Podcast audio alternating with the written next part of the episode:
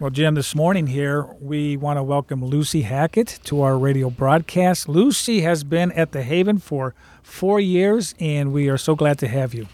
Thank you so much. I'm glad to be here. Well, Lucy, we're excited to have you on. And could you share for our listeners, I know Reverend Kaiser had mentioned it a little bit, what's your title at the mission? And maybe describe a little bit of what that job entails. Well, I used to be communications specialist, but now it's grants and communications specialist.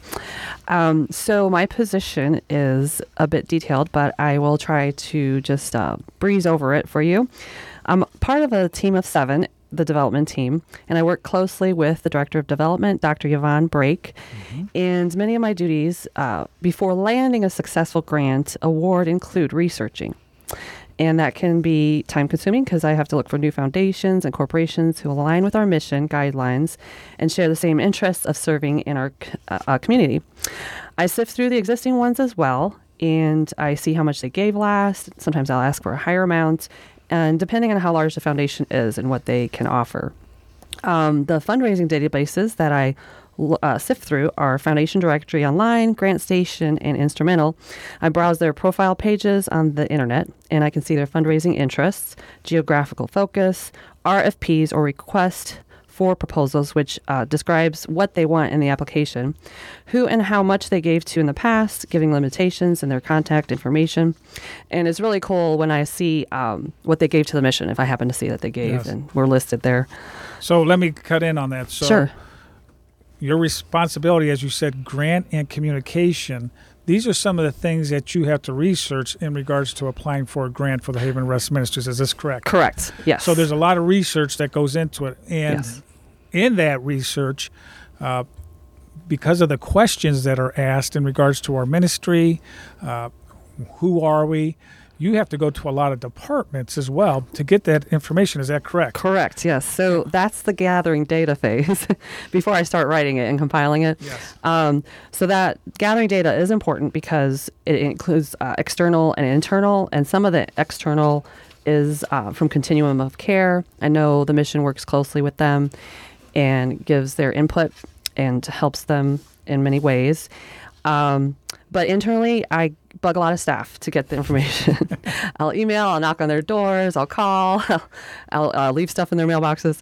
Um, but, you know, I go to you, Reverend Kaiser, and I knock on your door for input and direction on the writing. And Jim Cole, I'll bug him for what's in Mission Tracker and all the outputs, outcomes, and, um, you know, goals and objectives and more. Uh, so, but I take everything then to Director of Development, Dr. Yvonne Brake, for final approval, and sometimes she'll change things and ask the tough questions to make the writing sharper. And then um, also the proofing team um, consists of Jennifer Hug, as well as uh, you know you, Reverend Kaiser, Yvonne Brake, and Katrina Henry. And for more information about the women and moms with children and programs and services happening at the Harvest Home and Women's Day Room, I'll ask Director of Women's Division Kathleen Turner, her assistant Luann Winters, child advocate Joy Manda, and her assistant Emily Bloom, client services manager Isabel Faltisco, and Harvest Home Secretary Libby Johnson. And for information about the men and, men and the programs and services happening at the mission, as well as at the Client Services Center in the main Men's Day Room, I call on Director of Men's Division Jesse Schleybaugh and Resident Services Manager Steve Dobo, also Manager of Client Services Dwight Johnson and for what the guests are learning and how their job hunt is going, I contact the Learning Center staff, Career Development Coordinator LJ Dalton, and Education Coordinator Jack Hug. Volunteers are very important, and we get hundreds of unique volunteers who add up to several thousand visits per year. So, Coordinator Jan Pluck's assistant Kelly Green is a great asset when I have questions about the volunteers and mm-hmm. their duties. I have had questions for food service manager Jonelle Muth, assistant food service manager Kirk Levine, aftercare coordinator Rob Cochran, and human resources benefits manager Lori Twilliger and evening chaplain Louis McClott. So, Lucy, our listeners just heard a good portion of the staff at Haven of Rest named. So, yes. for you to do your job, you're talking to virtually every department, right. gathering information on everything that's happening, right. so that people can. Uh, largely grants and foundations can mm-hmm. hear about the work of Haven of Rest in, in, a way that's not just a story but also quantifiable. Like you're able to give them data based on what we're doing. Yes, and uh, and I think our listeners that'll be important to know. Like we've we've talked a lot about. Um, how we get the information and, Mm-hmm. and who we're reaching out to and how you find those grants. Um, I know our listeners are probably wondering uh, these grants and foundations would be private. This is no public dollars. Right. Um, and you'd mentioned, and and I heard and I appreciated this, you had mentioned that these are, uh, they align with the mission of Haven of Rest. So we're, Yes. we're, we're, we're not, uh, as an organization, chasing dollars and changing who we That's are. right. We want to make sure that, um, trusting in God's faithfulness, Yes. Right. that we'll find partners who agree with the mission of Haven of Rest, that That's we can correct. walk alongside and do this work together. Yeah. And, uh, and you're a huge part of that. And so we, Mm-hmm. um, we really appreciate the amount of detail and work that goes into a job like this. Right. Um, and you've been a great asset to the mission. So, Lucy, I know you've prepared a lot for this interview, and so I want to be able to touch on some of the the, the other aspects um, that you came ready to talk about today. Yes. So, if we could, um, let's transition to another part of, of the discussion. And uh, if we could look a little bit at some of your other um, facets of your job. Sure. So describe that a little bit for our listeners. Okay, uh, but I just want to include there were there's still more staff, but I won't list them. Uh, but yeah, there's more people that I go to, and but you know the writing of uh, the proposals are a big deal because um, you know I have to compile all the information, which is the next step, and you have to draw draft a strong request for support, and then have you know others go through it, make sure I have it as detailed as possible, and I like the more eyes on my stuff because the better I sound, and um, then I coordinate the proposal information and pull all of the documents together as each uh, grant maker requests. So I'll s- assemble the final package after printing out multiple pages and labeling envelopes. Some documents uh, grantors' requests are like the 501c3, list of board members, annual report, operating budget, list of foundations approached, key staff and their affiliations, IRS tax exemption letter, audited financial statement. And I go to the website a lot. Our website has a lot of good stuff on there, havenofrest.org. So I'll pull, pull from that. It just occurred to me, Lucy, somebody who might want to have a future in grant writing needs to listen to this broadcast over and over because you're describing to them the skills they're going to need to pull this so off. true. That's so true.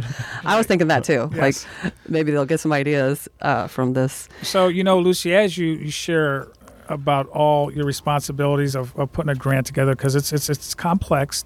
We the picture that you you displayed is there's a lot in that, and then that goes to the, uh, the foundations and the where we're looking for grants.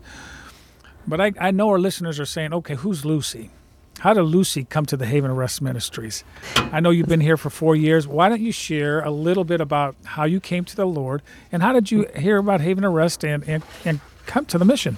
Sure. I was born, baptized, and raised Catholic, and had my you know first communion and confirmation, but I was never really satisfied with the Catholic Church and just um, the experiences that I've had. Because I know there's a lot of spirit-filled and led Catholics that are you know having an awesome relationship with Christ.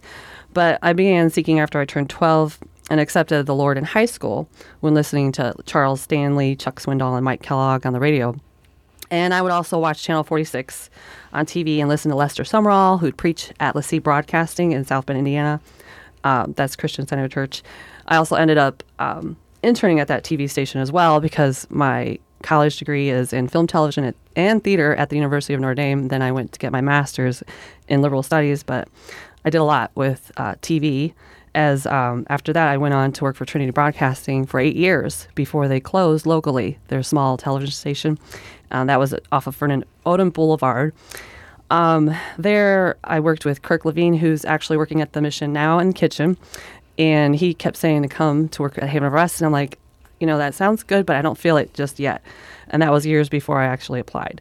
And then uh, Rose Rose, um, the uh, development officer, she also, um, you know, suggested I come work here uh, several years before I actually applied. So that is kind of what planted the seed. And my husband, when we first moved here in 2008, and that's when I was married, he also was talking about Haven of Rest and how it was a fixture in the community and how many people were being helped, and that um, is a great, great um, nonprofit, great ministry.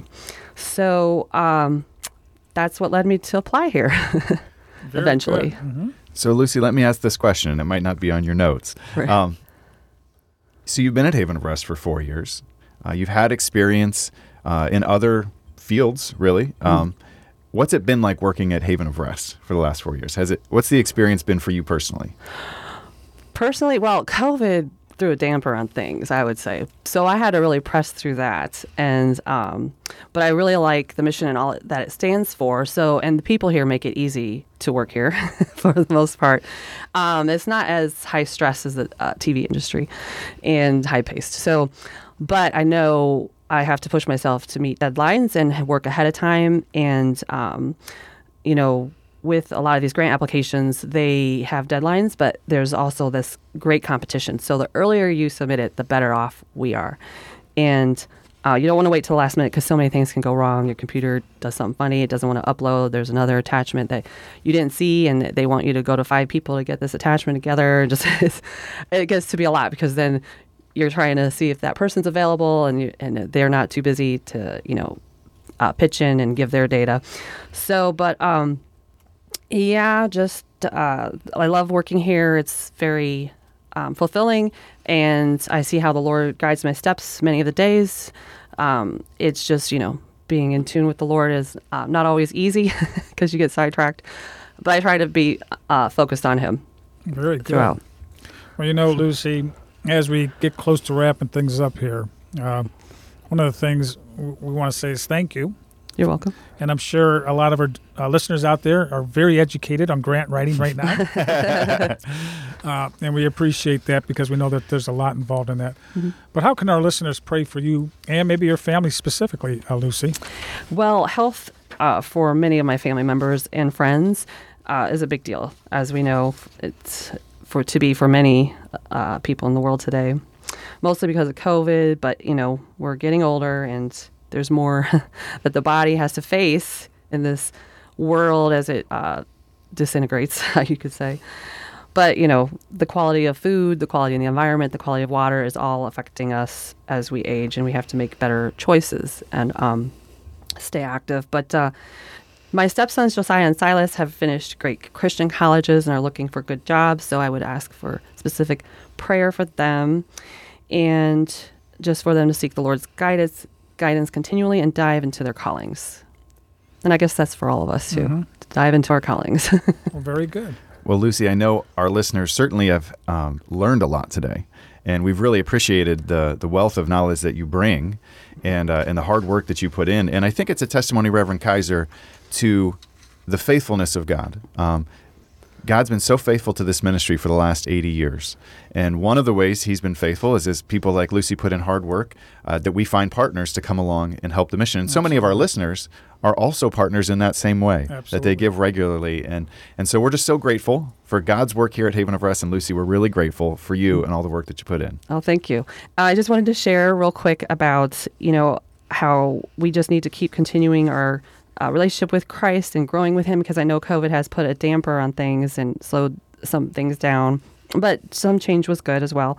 Hebrews 10 24 through 5 says, And let us consider one another in order to stir up love and good works, not forsaking the assembling of ourselves together, as is the manner of some, but exhorting one another, and so much more as you see the day approaching. So I just encourage everybody to really seek Christ as um, challenges and things arise, but also in thanking Him every day for all the blessings. Well, thank you, Lucy, for being a part of the radio broadcast this morning. You're welcome.